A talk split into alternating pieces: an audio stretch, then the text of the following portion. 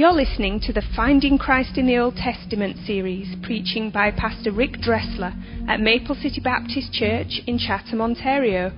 For more information about Maple City, please visit us online at maplecitybaptistchurch.com. 1 Samuel 4, verse 1 And the word of Samuel came to all Israel. We've been working our way through the Old Testament. We began last week with an introduction to Samuel as a, a young child. He is now, we see, moving into a position of national leadership as a national prophet. The first time in 300 years at this point. The last was Moses. The last male prophet was Moses. And now Samuel is going to be taking that position. Uh, he delivered his first message we saw last week as a young child, maybe eight, ten years old. And the message was that of judgment. He was talking to Eli. God had revealed to him that Eli's house would be judged for their sin. And so Sam, Samuel delivers that message. And now in chapter 4, we're going to see the faithfulness of God's word as he brings that message to fruition. And what's going to happen here is this Samuel, now at the, the beginning here, is going to fade into the background. And for the next four chapters, or three, I'm sorry, chapter 4, 5, and 6, the, the Bible then, in this portion, will focus on the Ark of the Covenant. The Ark of the Covenant.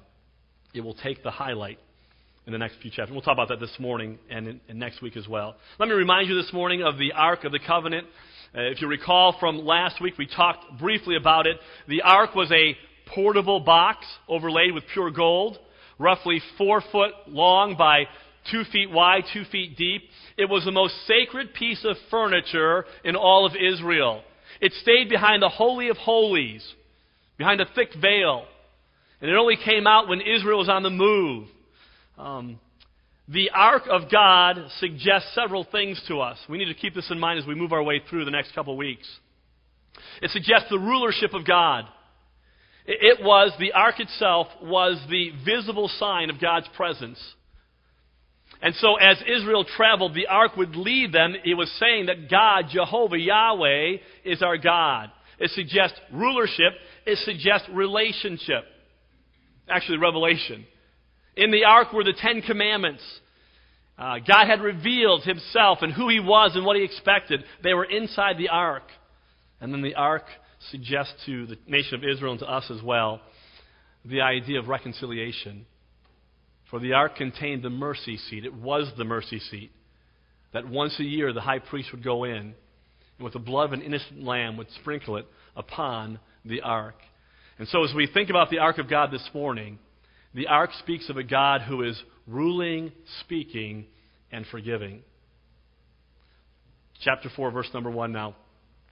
And the word of the Lord and the word of Samuel came to all Israel.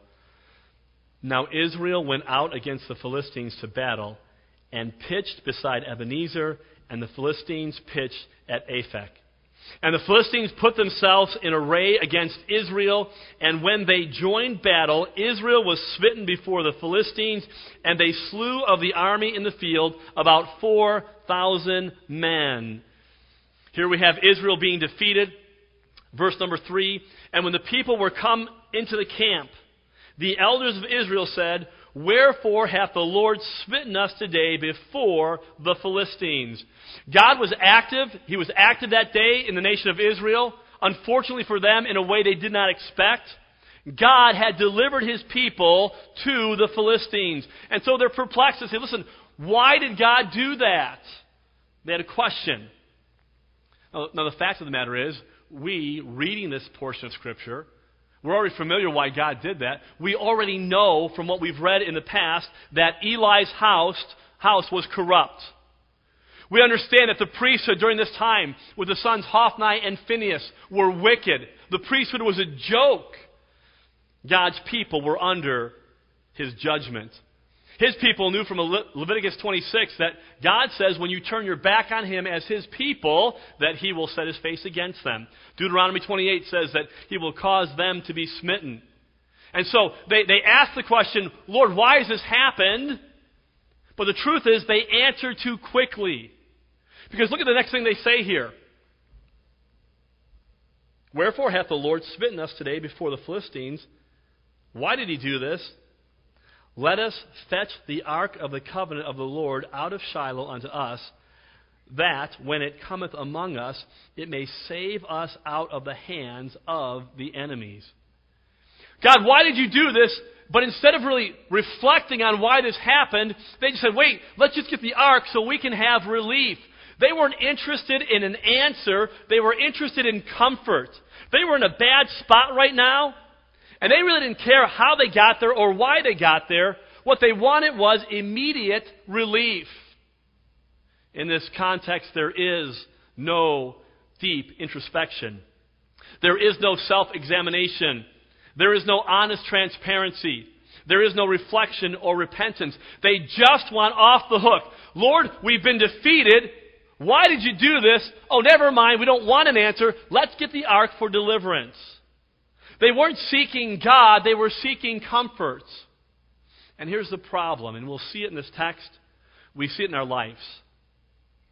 When the lesson is unlearned the first time, it will be repeated. God just, just doesn't let us off the hook. When He's trying, trying to deal with us as His children, and He will, if you are a child of God, Spurgeon said this God does not allow His children to sin successfully. Because we are His children, God will deal with us. And if He's teaching us a lesson about ourselves, our sin, or Him, and we do not learn it the first time, it's not like high school. Will they just pass you along just to keep you going? God doesn't do that. If you don't learn the lesson the first time, He's going to instruct us again, and this is what He does for the children of Israel. They say, Let's just get the ark. The ark will deliver us. Now, there's a reason they thought this. Some 300 years prior to this, their ancestors saw the ark of God carried by the priest as they crossed into the promised land. And as the priest feet would touch the, the river Jordan with the ark of God, the river split, and Israel passed on dry land. They remember the story. They would also remember the story of Jericho. That Israel took the Ark of the Covenant, the Ark of God, and marched around seven times, and the walls came down. And what these Israelites are thinking is this hey, it worked in the past. If the Ark delivers us in the past, certainly if we grab it again, and, and they say this, it will save us, it will deliver us. They're equating the ark with God's power. And here's a problem with that it wasn't the ark of God that dried up the river, it wasn't the ark of God that brought the walls of Jericho down. It was the God of that ark. And they've missed it. And now the ark of God has become like a four leaf clover to them. It is a rabbit's foot. It's a lucky charm. It's something that they can take, and if they take it, certainly God will act because we have His most sacred piece of furniture. It's a horseshoe. It's a plastic Jesus on the dashboard. It's a good luck charm now, is what they think. And so, in their mind, we were defeated, but God, if we take your most valuable piece of furniture with us, certainly you will have to deliver us. You will save us. They're not seeking God, they're seeking to control Him. And I have news for you the God of heaven will be controlled by no one. By no one. And so they take the ark out to battle. Verse number four.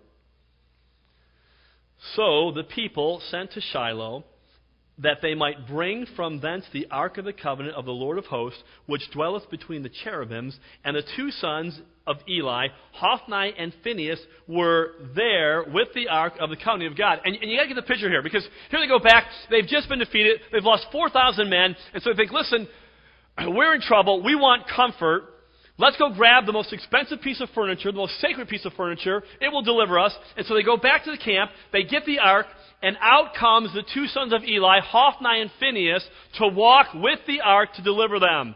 Hophni and Phinehas, good guys or bad guys? Terrible guys. They're wicked. They're part of the reason that this nation is being judged. And so here they come, the two sons of Eli, Hophni and Phinehas, walking with the ark. If I were to, to see this picture and, and maybe give them a name of a new, of a new furniture moving company, it would be two wicked men in expensive furniture. That's what I'd call them. And here they are, the two men, and you know the deal, the furniture place. And here they come with the ark. And here they come with their lucky charm. And here they come twisting the arm of God to say, You have to deliver us because now we have your furniture. Verse number 6. I'm sorry, 5. And when the ark of the covenant of the Lord came into the camp, all Israel shouted with a great shout so that the earth rang again. And so here they come, Hophni and Phinehas, they have the Ark of the Covenant, and the army's there, and they see it, and they shout with a shout that the earth rings. It's a, it's a war whoop. They're screaming and shouting. They're excited now because the Ark of the Covenant is coming to their midst. Verse number 6. And when the Philistines heard the noise of the shout, they said, What meaneth the noise of this great shout in the camp of the Hebrews? And they understood that the ark of the Lord was come into the camp. And the Philistines were afraid, for they said, God is come into the camp. And they said, Woe unto us, for there hath not been such a thing heretofore. Woe unto us! Who shall deliver us from the hand of these mighty gods? These are the gods that smote the Egyptians with all the plagues in the wilderness. And so they hear this shout, and somehow they perceive that now the Hebrews have the Ark of the Covenant. And unfortunately for them, prior to this, they all saw the Raiders of the Lost Ark, and they knew that if you open up the Ark, all the faces of the Nazis melt off, and so now they're terrified. They've heard of this Ark, they've heard of the power, and now they think that they're in real trouble. Verse number 9. The captains are concerned about the, their, their army, the Philistines, and they say, Be strong and quit yourselves like men. It means act like a man. Put your big boy pants on. That's what it means. I mean, that's not that's, that's maybe a different translation, but that's it means put on your big boy pants. Okay, quit quit being nervous. You better fight. You better fight because if you don't fight, you're going to become slaves to these Hebrews. So you might be afraid right now, but be men, act like men, and fight. And verse number ten, the Philistines fought. And Israel was smitten. And they fled every man into his tent. And there was a very great slaughter, for there fell of Israel 30,000 footmen. And the ark of God was taken, and the two sons of Eli, Hophni and Phinehas, were slain. I have to tell you something. I'm sure at this point in the story, the men of Israel and the nation were shocked. They had the Ark of God. They had the most sacred piece of furniture. This was their ace in the hole. This was their lucky charm. And yet, in the midst of this, they are defeated by um, ungodly, uh, uncircumcised Philistines. There's some important implications here I want to just point out before we finish this story. Because they mean something to us today. Number one, understand that God will suffer shame Jehovah, God, will suffer shame rather than to allow us to carry on a false relationship with Him. The God of heaven will suffer shame more than allow us to carry on a false relationship with Him. What's the biggest complaint by the world about the church? The church is full of hypocrites, right? You've heard that, right? Now, hypocrites are everywhere. It's not a church problem, it's a people problem. But I got news for you. Can I tell you something? the world hates hypocrites, and God hates hypocrites. A matter of fact, when Jesus walked the planet, the people that he lambasted were hypocrites. You better understand something, believer. If you name the name of Christ and you are living a lie, God will suffer shame. He will allow you to fall. He will allow you to fall hard. He will allow you to be overtaken. And yes, it will bring shame to Him, but He is not going to allow you to remain in a false relationship with Him. God is looking for worshipers who worship in spirit and in truth. Not looking for hypocrites. And so, God will suffer shame rather than allow us to carry on a false relation with Him. Number two, implication, the second implication from this is this He will allow us to be disappointed with Him if it will awaken us to who He really is. The God of heaven will allow us to be disappointed in Him if it will awaken us to who He really is. Too many of us think of God as our lucky charm, our ace in the hole, our rabbit's foot, our plastic Jesus on the dashboard. That, hey, listen, as long as I call your name, as long as I, I, I, I'm a Christian, that you will do whatever I want you to do. That is not the God of the Bible. He is not a genie in a lamp. He is God. And so often, He will allow us to be disappointed in Him when we have this perception of who He is that's not real or accurate. And we do this. I was thinking about this point this week, and I thought in my life, was there a time in my life that I've, I've actually done this? That God allowed me to be disappointed in Him to reveal Himself to me? And the answer is yes. About 12 years ago, by the way, tomorrow we will celebrate our, uh, the beginning of our 13th year of being here. God bless you folks who have lasted so long. I really appreciate that. I, I didn't think, no, don't clap, don't clap, don't clap. Oh, if you're clapping for yourself, that's fine, but don't clap for anything else, all right? If you're clapping like, yeah, we made it, praise the Lord, that's a good thing. I would clap with you, all right? But about 12 years ago, when we came here, um, the church was kind and gracious. They had nothing. I look around the room this morning and I see folks who were here in the beginning, and I'm, I'm overwhelmed by that. And uh, the men said, listen, we can't give you anything. We give you 100 bucks a week, which for a family of five is really good money, all right? With three boys and groceries, it's a good deal. And um, but we have the mansion, so and that was great. And so we had to have outside support, and we had we had churches who who who said, "Hey, for two years we'll support you until you get that thing going." And after two years, most of them dropped support. We had support for maybe the third year, but that was it. Then we were autonomous. But in that time, there were times we had struggles. I remember this this one year, uh, about 12 years ago. It was in the summer, and and we we were struggling. I mean, struggling. And the boys were invited to go to camp in Bridgeport, the church I'd come from and I was taking them up there, and I thought, okay, Lord, I need, I need, I need this. This is what I need, and it was an amount. I need this amount of money. And so when I here's how it's going to work, God, right?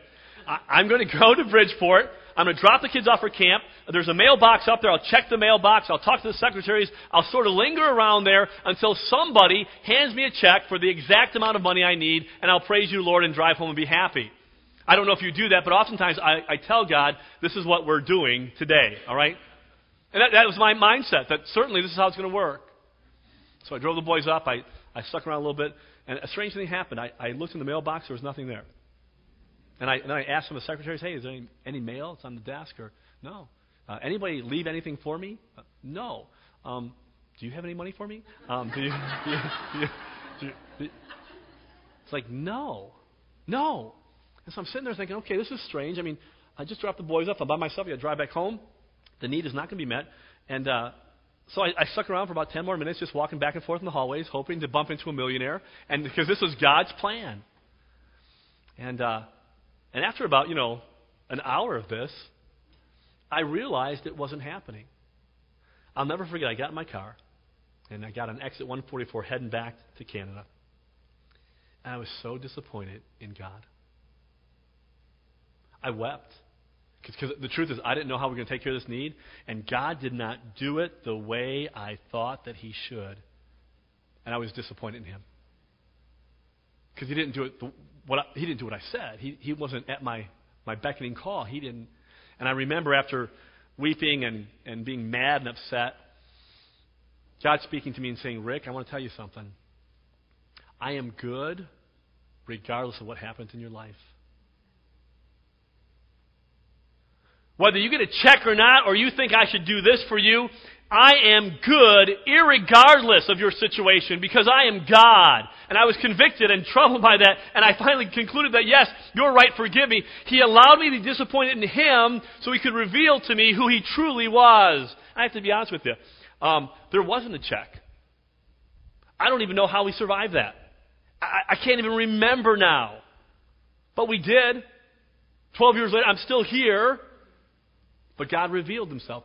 He allowed me to be disappointed in him so that we could see him for who he truly was. And he'll do that in your life. And then a third implication as we move through the story, we'll get back to it in a minute. But what seemed like a defeat was not. Israel was defeated, certainly, but God was protecting his honor. He said judgment would come, it came. And all of Shiloh would know that God was holy and God was righteous And the Philistines, they thought they had a great battle won here, they had great victory. We're going to see in the next couple chapters, they were mistaken. They're going to find out who God is too, as their God Dagon falls before him and breaks his arms and legs and his head off. God would reveal himself to the Philistines. And this was an act of grace because God was removing evil and poor leadership so his people could be blessed. And so Israel is defeated. Look at verse number 12.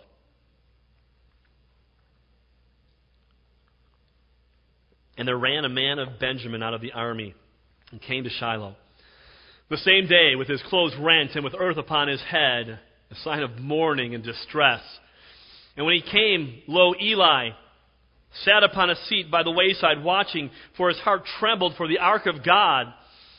And he knew this was not right. This was not the answer. He, he, he still, in his state, understood the importance of God and, and his purpose.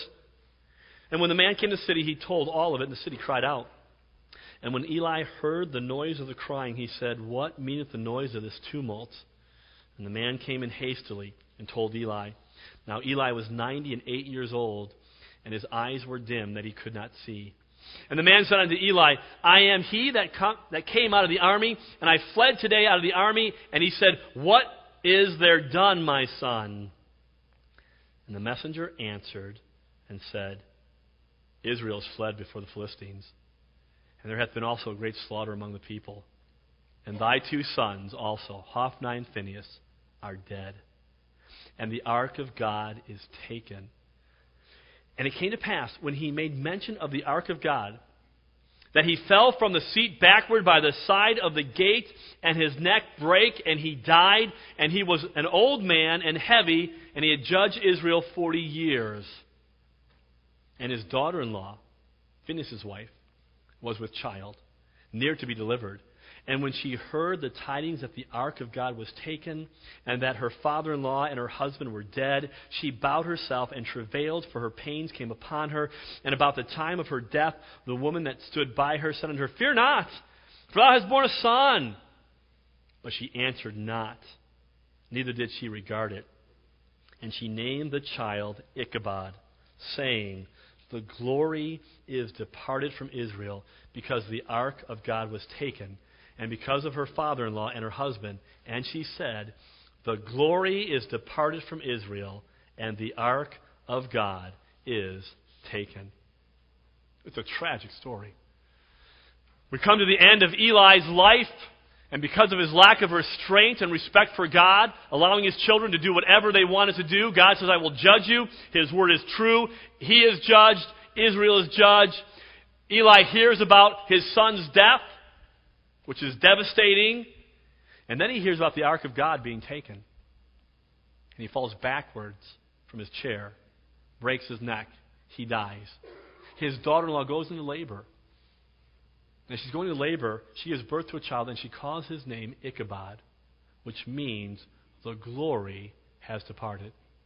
I want to just focus on that statement this morning as we bring this story to a conclusion. Uh, because this statement that she makes, where she says, The glory of God has departed because the ark is taken, the statement is not correct in one sense. She says the glory of God has left Israel because his ark was captured. That's not what happened. The ark was captured because the glory of God had already departed from Israel. It wasn't about the furniture. It was about God. She was mistaken on that. But she was more than accurate with the importance of the glory of God. I want to talk to you just briefly this morning about the glory of God. We, we say that, we talk about that. We say we should glorify His name, we should live for His glory. But what does that mean? I mean, every believer here would say, Pastor, you're right. We should live a life that glorifies God. We should live for His glory. It's all about His glory, and it is. Phinehas' wife had it right because the most valuable thing in all of the universe is the glory of God.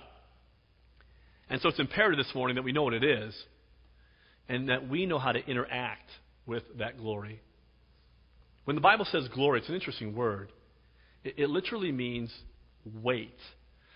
And in ancient days, anything of value was heavy. I mean, treasure, gold, even abundance, it, it had weight to it. And when the Bible speaks about God's glory, it is God's value, it is God's worth.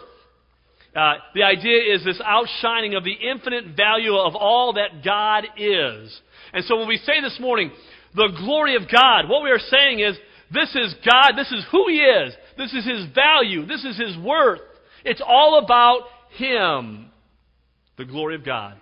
I want you to know this morning that we were made to see it. To see it.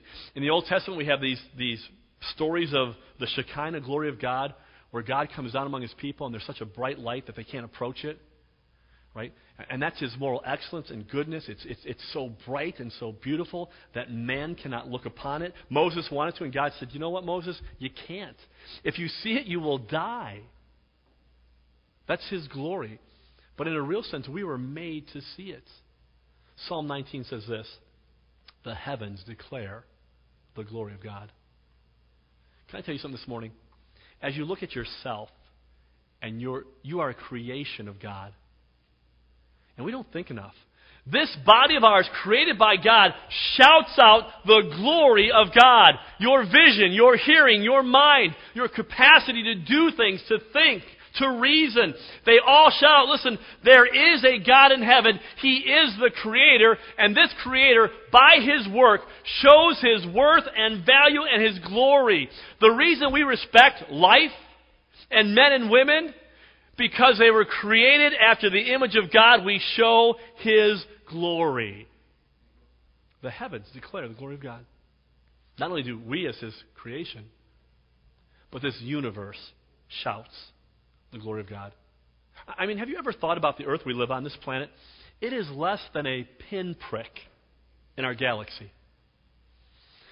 And yet now the Hubble telescope is sending back pictures that are showing us things 12 billion light years away.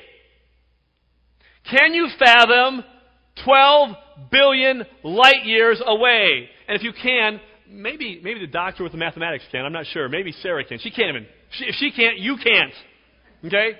You can't fathom 12 billion light years away.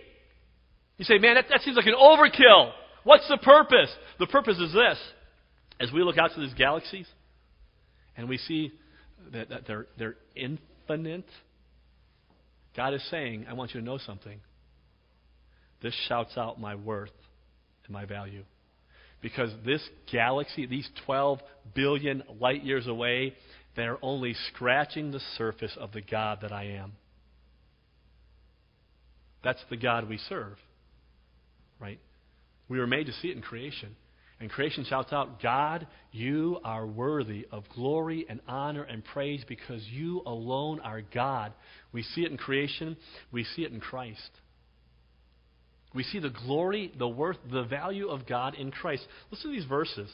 John 1 And the Word was made flesh and dwelt among us, and we beheld His glory, the glory as of the only begotten of the Father, full of grace and truth. 2 Corinthians 4 6 For God, who commanded the light to shine out of darkness, has shined in our hearts to give the light of the knowledge of the glory of God in the face of Jesus Christ. Colossians 1:19 For it pleased the Father that in him should all fullness dwell. Hebrews 1:3 Who being speaking of Christ the brightness of his glory, the radiance of the glory of God, and the expressed image, the exact imprint of his person. This is Jesus Christ.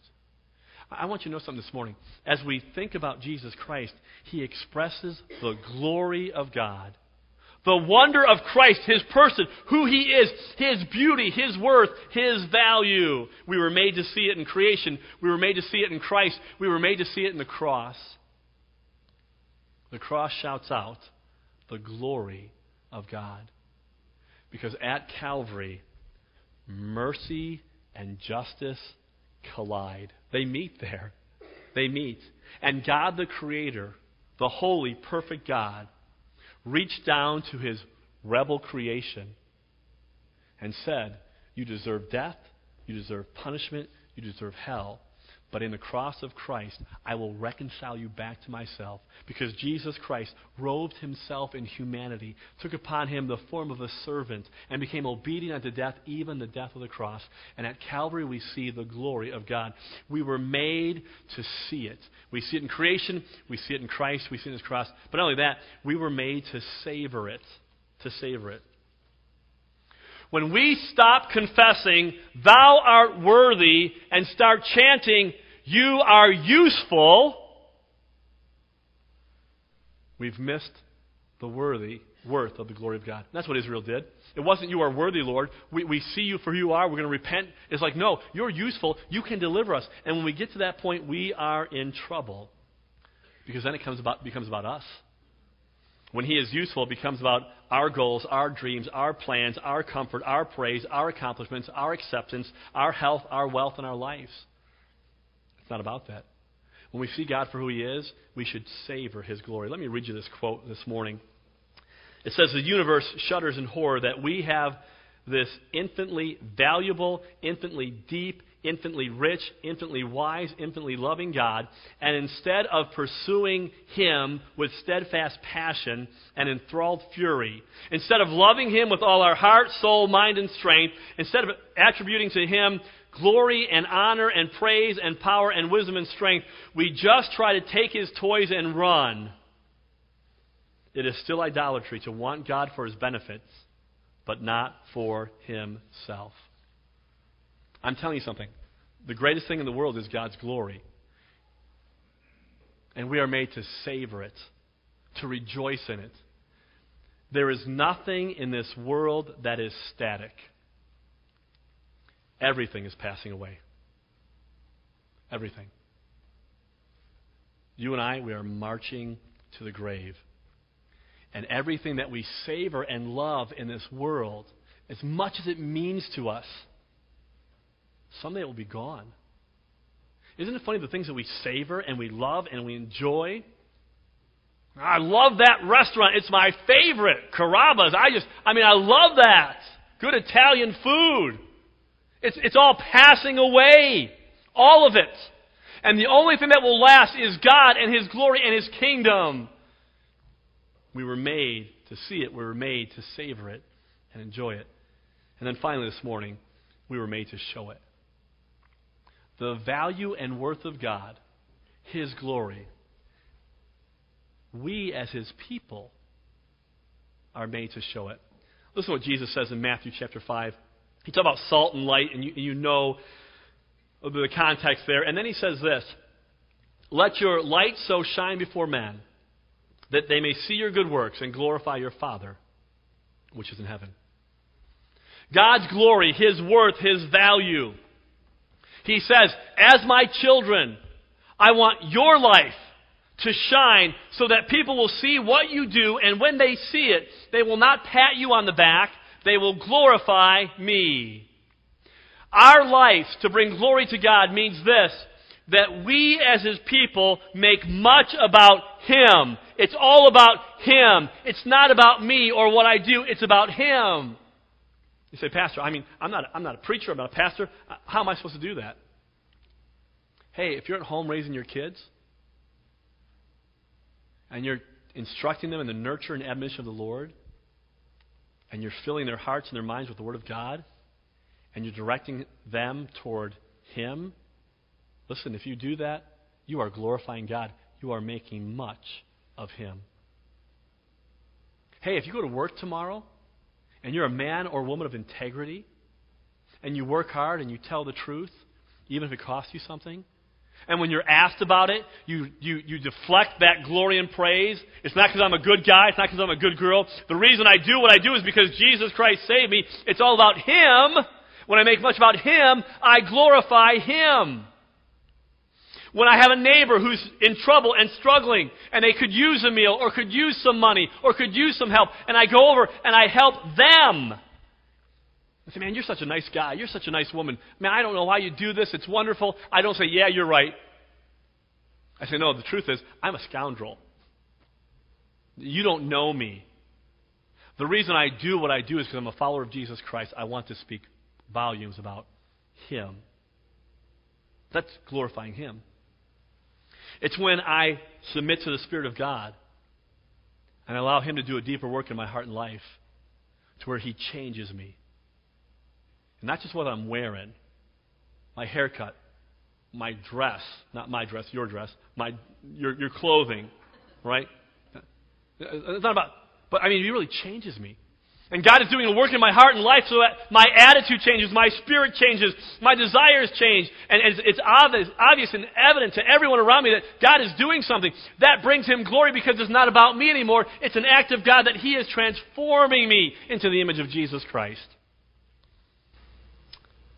Phineas' wife said, Name that kid Ichabod.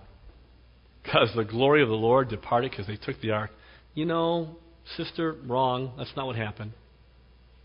The ark was taken because the glory had already departed. And we better be careful as believers that, that, that Ichabod is not written on our lives. It's all about God's glory. My friend, it's not about you. It's not about me. We take up a sliver in this big picture of God's kingdom. But when we do what we're supposed to do, when we, when we seek to make much of Him, we honor Him and we bring Him glory because He is truly worth all of our praise, all of our lives, and everything we can give to Him. Are you glorifying God? Or would someone look at you and say, Ichabod? There, there's nothing happening there. No, no. We see it. We see it in creation. We see it in the cross. We see it in Calvary. Right? We should be savoring it. We should think about the, the God that we have and serve. And in our lives, we should show the glory of God. Let's have a word of prayer this morning.